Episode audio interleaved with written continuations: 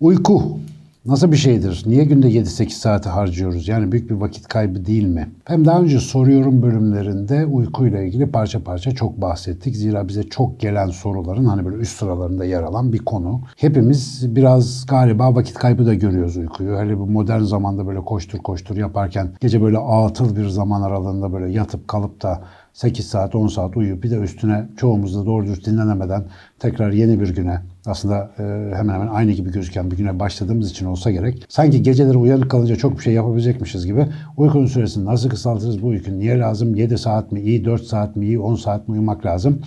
Uykuyu herkes merak ediyor. Uykuyla ilgili derli toplu bir şey söylemek önemli.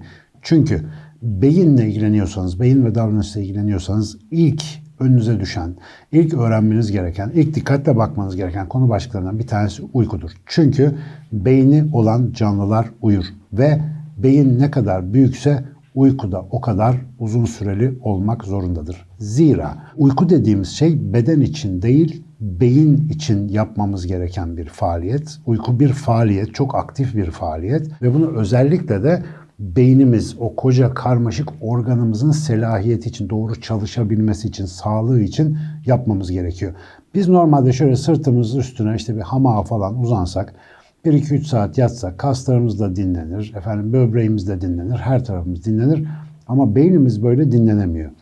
Beynimiz uyanık olduğumuz her bir vakitte devamlı etraftan uyarılar bulmaya, işte tehlike tespit etmeye, bizi korumaya, davranışları yönlendirmeye, algıları analiz etmeye falan filan uğraşıp durduğu için işi bir hayli zor. Gece uykuda ise beyin durmuyor. Beyin yine çalışıyor. Fakat özel farklı bir modda çalışıyor. Uyku dediğimiz özel bilinç durumu ki biz bunu bilinçsizlik hali diye zannederiz ama aslında uyku farklı bir bilinç halidir. Yine orada bir bilinçlik devam eder. Yani sabah uyandığınızda aynı kişi olarak uyanma sebebiniz zaten odur. Ama o durumdaki faaliyet gündüz günden biraz daha farklı.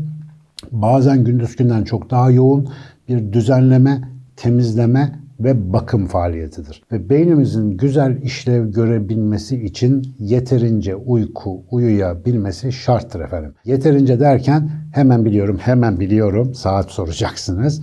Bu iş saatte olmuyor. Yeterli uykunun ölçüsü şu. Uykunuz geldiğinde uyuduğunuz zaman sabah herhangi bir uyarıcıya, dışsal bir sinyale ihtiyacınız kalmadan uyanabiliyorsanız yeterli uyku budur. Yani sabah bir işte telefondur, saattir bir şey kurarak uyanıyorsanız o uyku size muhtemelen yeterli gelmiyor. Çünkü zaten beyin kendisine uykunun ne zaman yeteceğini biliyor. Otomatik uyandırma sistemi kendi kendine içeriden devreye giriyor. Eğer uykunuz çok uzun ise ve verimsiz ise, kendinizi dinlenmiş hissetmiyorsanız lütfen uykunun süresiyle oynamayınız. Çünkü uykunun süresi yaşam tarzınızla, yaşayış biçiminizle doğrudan alakalıdır ve bir sonuçtur. Uykumuz bir neticedir. Dolayısıyla o neticenin değişebilmesi sebeplerin değiştirilebilmesine bakar.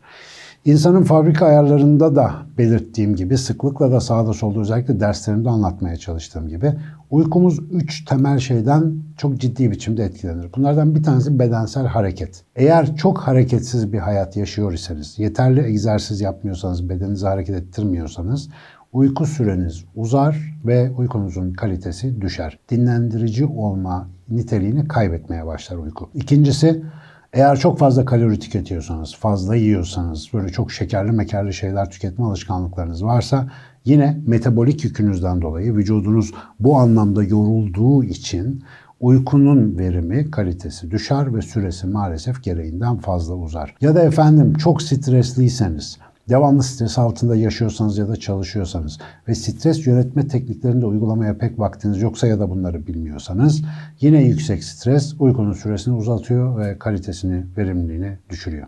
Dolayısıyla uykunuzu kısaltmak istiyorsanız bunu muhtemelen şunun için istiyorsunuzdur.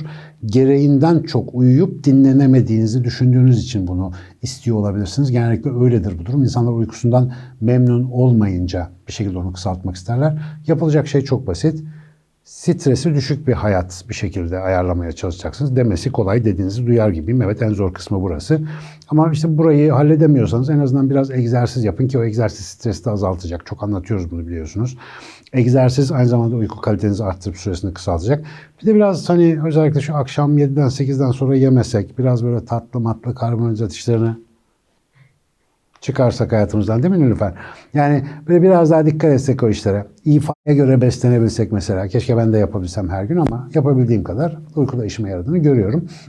Bunları ayarladığımız zaman efendim, uykumuzun da otomatikman e, daha kısa ve daha verimli olduğunu göreceğiz.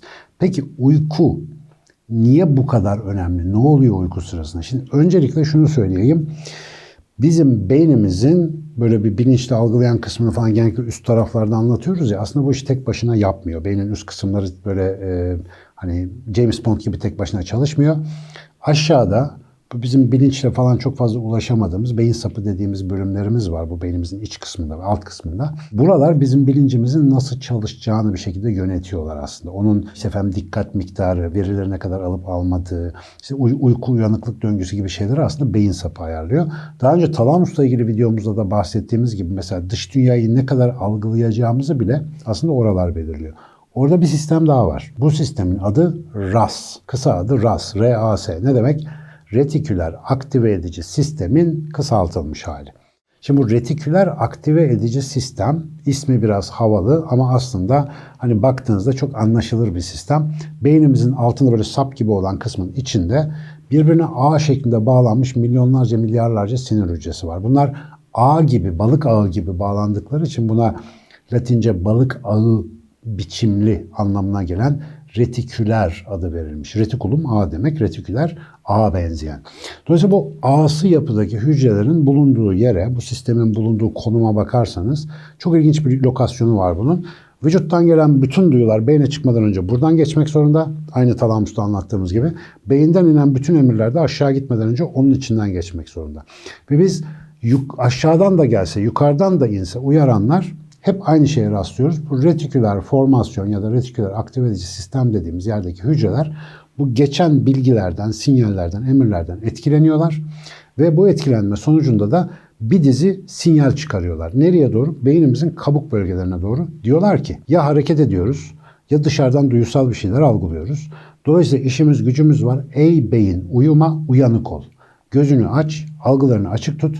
Yani etrafta bir şeyler gidiyor, başımız belaya girmesin. Özetle bu sistem gün içinde bizi uyanık tutan, mesela şu anda bu videoyu izlemenizi, burada söylenenleri anlamanızı, günlük işlerinizi yapmanızı sağlayan esas kısım. Sabahları bizi yataktan kalkmak üzere gözümüzü açmaya iten şey bu bölgenin faaliyete başlaması. Akşam ise bu bölge hani yoruluyor demeyelim ama faaliyetini biraz azalttığı için biz yavaş yavaş böyle kısalar yanmaya başlıyor, gözler kapanıyor. Hani yatağa doğru bakmaya başlıyoruz ya. Bu dönemde de işte bu retiküler formasyonun ya da retiküler aktive edici sistemin faaliyeti azalmaya başlıyor. Burada da gördüğünüz gibi aslında beyni uyutan ve uyandıran beyin sapındaki özel bir uyutma ve uyandırma sistemi. Bu sistem nasıl çalışıyor? Mesela gün içerisinde işte çeşitli aktivitelerde bulunuyorsunuz, bir şeyler yapıyorsunuz, düşünüyorsunuz, ediyorsunuz. Vücudunuz bol miktarda enerji kullanıyor. Uykuyu yaratan unsurlardan bir tanesi vücudun enerji elde etmek için kullandığı moleküllerden bir tanesi biliyorsunuz çok meşhurdur. Hiç biyolojiyle ilginiz olmasa bile muhtemelen duymuşsunuzdur. ATP diye bir molekül var. Adenozin trifosfat çok da havalı bir isim var. Roma İmparatoru gibi. Adenozin trifosfat parçalanınca adenozin diye bir madde çıkıyor ortaya. Adenozin vücudun birçok yerinde aslında yorgunluk sinyali. Niye? O kadar enerji kullandık. O enerji kullanmanın sonucunda ortaya çıkan ürün olduğu için yani fazla enerji kullanmış olmanın bir işareti olarak değerlendiriliyor hücreler tarafından. Ve beyin sapımızda da benzer bir durum var. Adenozin dediğimiz o artık madde yükselmeye başladığında bu beyin sapındaki bölgeler diyor ki artık yavaş yavaş yatsak iyi olacak. Tabi sadece adenozin miktarı yükselince bu olmuyor. Yani böyle bardakla adenozin içseniz Öyle bir şey yok. Evde denemeyin. Öyle yapılmıyor ama ya da beyne adenozin verseniz doğrudan bu olmuyor. Bir de bizim bir biyolojik saatimiz var biliyorsunuz. Akşam saatlerinde adenozin denen maddenin etkisi böyle birleştiğinde bu sistem diyor ki bizim artık yatış vaktimiz gelmiş. Mesela bazılarımız, örneğin ben, böyle akşam 5'ten 6'dan sonra Böyle büyük bir kahve içtiğimizde sabaha kadar lamba gibi oturuyoruz. Muhtemelen bazılarınızda oluyordur. Mesela kahve niye bizim uykumuzu kaçırıyor? O adenozinin beynimizdeki o uyandırma hücrelerini uyutan etkisini kafein engellediği için. Kafein gidiyor, o alıcılara bağlanıyor. Dolayısıyla adenozin gelip oraya etki yapamadığı için bizi uyutacak olan sinyal başlayamayabiliyor. Peki niye bazılarında çalışıyor da bazılarında çalışmıyor? O alıcılarımız farklı. Benimki mesela kafeini çok seviyor. Kafein gidip bağlandı mı benim uykumu ziyadesiyle kesiyor. Ama bazısının alıcısı farklı olduğu için kafein oraya tutunamıyor. Dolayısıyla adenozinlerle onların arasındaki ilişki gayet güzel devam ediyor. İsterse 3 bardak kahve içsin mışıl mışıl yatıp uyuyabiliyor. Dolayısıyla biraz uykumuzu etkileyen şeylerin de çok kişiye özel olduğunu unutmamak lazım. Yani Mesela sadece stresten, hareketsizlikten falan filan değil. Belki çok fazla kahve tükettiğiniz için de uyuyamıyor olabilirsiniz. O yüzden bunların ayarını da arada bir kendimizi şöyle dinleyerek hani bunu yiyince bunu içince bana ne oluyor diye bakarak acık kendi vücudumuz üzerinde bilgileşme yöntemiyle öğrenmek fena bir fikir olmayabilir. Sonra efendim uyuduk. Peki uyuyunca ne oluyor? Uyuyunca beynimiz yaklaşık 4 ana fazdan oluşan ve sabaha kadar böyle fazlar arasında gezip durduğu uyku döngüsü dediğimiz bir döngüye giriyor. Müthiş bir şey. Uyku fizyolojisi beyin açısından bambaşka bir hikaye. Üzerine cilt cilt kitaplar yazılmış bir konu ama kabaca düşünecek olursak ilk böyle uyumaya geçmeden önce hani bir dinlenme hali böyle hafif çakır keyif bir durum oluyor ya ona beynin alfa durumu deniyor. Çünkü beyindeki yavaş çalışmayı simgeleyen alfa dalgalarının miktarı artıyor. Sonra Hani belki bazen bilinçli olarak da o anı yakalamış olabilirsiniz. Böyle kuyuya düşer gibi böyle bir, bir lönk diye bir gidiyorsunuz. Bir uykuya geçiş hali var. O birinci aşama. Uykunun en yüzeysel fazı. Sonra ikinci, üçüncü aşamalara doğru uyku gittikçe derinleşiyor. Ve derin dalga uykusu dediğimiz bir yere işte uyuyakaldıktan sonra yaklaşık yarım saat 40 dakika içerisinde geçiyoruz. Burası çok derin bir uyku. Yani Dış uyaranlarla olan ilişkimiz bayağı bir kesiliyor. Tamamen uykunun içerisine gömülüyoruz. Ama bir saatin sonuna doğru tekrar üçüncü, ikinci ve birinci aşamalara doğru uyku hafifleşmeye başlıyor. Birinci aşamaya doğru geldiğimizde ise uyuduktan bir buçuk saat kadar sonra REM uykusu dediğimiz özel bir döneme giriyoruz. REM, R-E-M, Rapid Eye Movements yani göz bebeklerinin çok hızlı hareketlerinin görüldüğü özel bir dönem.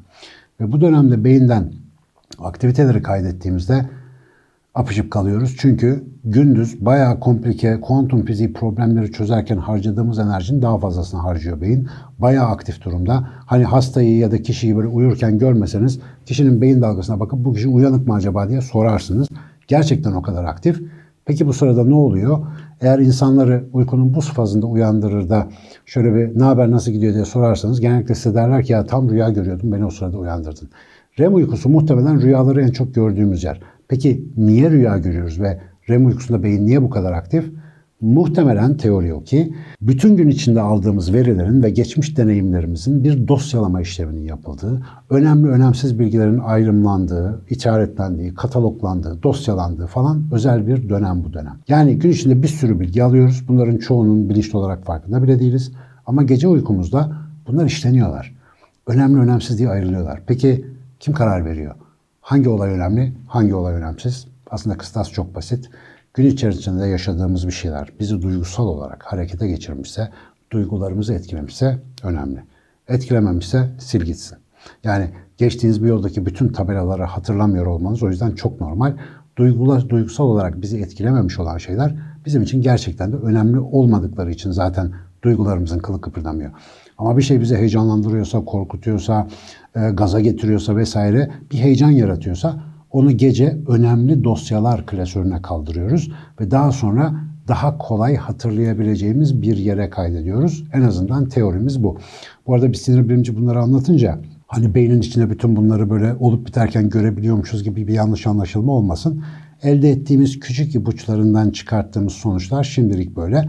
Belki yarın bir gün ben bu işle ilgili çok daha başka mekanizmalar keşfedeceğiz ama şu anda bildiğimize göre REM uykusu beynimizin temizlenip özellikle o e, işte veri tabanlarının bir böyle temizlendiği e, işte nasıl diyelim kataloglandığı ve düzenlendiği bir bölüm. Bir şey daha oluyor. Bunu bir 10 sene kadar önce keşfettik beyinle ilgili olarak. Bizim normalde beynimizin diğer dokularda olduğu gibi temizleyici dolaşım sistemi dediğimiz lenf sistemi pek yoktur. lenf sistemi dokulardaki işte bu artıkları falan toplayıp tekrar kan dolaşımına verip dokuları temiz tutmak için çalışan bir sistemdir. Ama beyinde yok. Beyinde olmayınca ne oluyor? Beyinde çöp birikme ihtimali var. Yani bütün dokular çünkü çalışırken kendilerince biraz çöpümsü artıklar üretiyorlar. Kimyasal maddeler üretiyorlar. Beyinde ise bunun uyku sırasında olduğunu keşfettik bu temizlenme işinin. Adeta böyle bir hani apartmanları yıkarken böyle tepeden su döküyorlar sonra böyle paspaslarla o suyu dışarı boşaltıyorlar falan filan böyle bir suyla yıkama işlemi vardır ya. Böyle bir suyu geçirerek yıkama. Aynen o şekilde bir şey oluyor ve beynimizde beyin omurilik sıvısı dediğimiz sıvı büyük miktarlarda salgılanıp geri çekiliyor. Salgılanıp geri çekiliyor ve beynimiz resmen büyüyüp küçülüyor. Ne zaman oluyor bu? REM uykusunda. REM uykusu aynı zamanda beynimizin içindeki çer çöpün, artıkların fiziksel olarak da temizlendiği bir dönem. Mesela bazı uyku ilaçları derin uyku yapıyor ama REM uykusu uyumanıza izin vermiyor. Çünkü çok derin, e, adeta anesteziye sokar gibi uyutuyor insanları. E, böyle olunca da bu insanlar uykudan hemen hemen hiç istifade edemiyorlar. 10-15 saat uyusalar bile hiç uyumamış gibi zihnen çok yorgun uyanabiliyorlar. Dolayısıyla REM uykusu öyle sıradan bir zaman değil ve beynimizin baya baya bir bakım yapıldığı bir dönem. Bütün gece boyunca bakıyorsunuz yaklaşık da 7-8 saat uyuyorsanız her 1-1,5 saatte bir beynimiz bu döngüyü tekrarlıyor. İşte 1-2-3-4 derin dalga uykusu, 4-3-2-1 REM. 1, 2, 3, 4 derin dalga, 3, 2, 1 REM. Sürekli olarak yaklaşık böyle 60 ila 90 dakika süren REM uykusu dönemlerine çıkıp çıkıp iniyor beynimiz. E şimdi böyle baktığınız zaman sanki bir böyle masaj seansı gibi. Biraz masaj yapılıyor, dinlendiriliyor, biraz daha masaj yapılıyor. Ve sabaha karşı bu masajlar biraz sıklaştırılıyor. Yani onun ritmi de sabaha kadar hızlanıyor. Burada yaşa göre çok değişiyor. Bebeklere bakın. Bebeklerin uykusunun neredeyse tamamı REM'de geçiyor. Niye acaba? E çocuğun her tecrübesi yeni. Her şeyi tasniflemesi gerekiyor. Daha veri tabanını yeni oluşturuyor çocuk. Dünyadan da haberi yok. O yüzden uzun uzun REM yaşıyor. İçeride devamlı oh bu güzelmiş, bu önemliymiş, bu anneymiş, işte bu babaymış, buna yamuk yapma, şuna şöyle yap falan filan diye bütün bilgiler depolanıyor. Yaşlandıkça REM uykusunun zamanı baya baya azalıyor. Adamcağız ya da kadıncağız daha neyi dosyalasın mevzuyu çözmüş zaten seneler içerisinde bir sürü şey yaşamış. Ta ki zihinsel olarak çok aktif değilsiniz. Mesela çok yenilikçi ortamlarda, farklı ortamlarda değişik şeylerle uğraşmaya başladığınız dönemlerde uykularınızdaki REM süreleri artıyor. Yeni bir mesela enstrüman çalmayı öğrendiğinizde belki deneyimlemişsinizdir. Mesela ben bilardo oynamaya başladığımda öyle olmuştu. Geceleri zırt rüyamda bilardo oynuyordum. Mesela hem de tuhaf tuhaf hareketler yapıyordum. Rüyalarda Semih Saygıner dışarı çıktık mahallede işte öyle iki tane sayı zor olan adamdım ama rüyamda niye sürekli bilardo ile uğraşıyorum acaba? Çünkü yeni öğrendiğimiz şeyler REM uykusu sırasında pekiştiriliyor. Mesela şöyle bir deney var. Denekleri uyutacaklar ve beyin dalga, daha doğrusu beyin aktivitelerini kaydedecekler. Beynin neresi uyurken çalışıyor ona bakacaklar. Ama ondan önce şöyle bir şey yapıyorlar. Mesela bir el becerisi öğretiyorlar. İşte basit bir piyano ezgisi çalmak gibi ya da bir şeyi bir şeyin içinden geçirmek gibi bir şey öğretiyorlar. Onu biraz denetiyorlar kişilere. Sonra hemen uyutuyorlar. O şeyi denerken beyin aktivitelerini de kaydediyorlar tabii. Yani beyinleri nasıl çalışıyor o işi yaparken diye bir kaydediyorlar.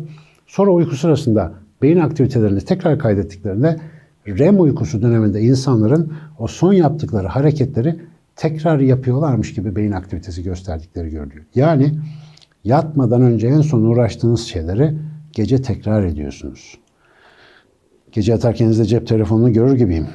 Gece neleri tekrar ettiğimizi bir düşünelim. Yatmadan önceki özellikle o son yarım saatte neler yaptığımıza bir bakalım.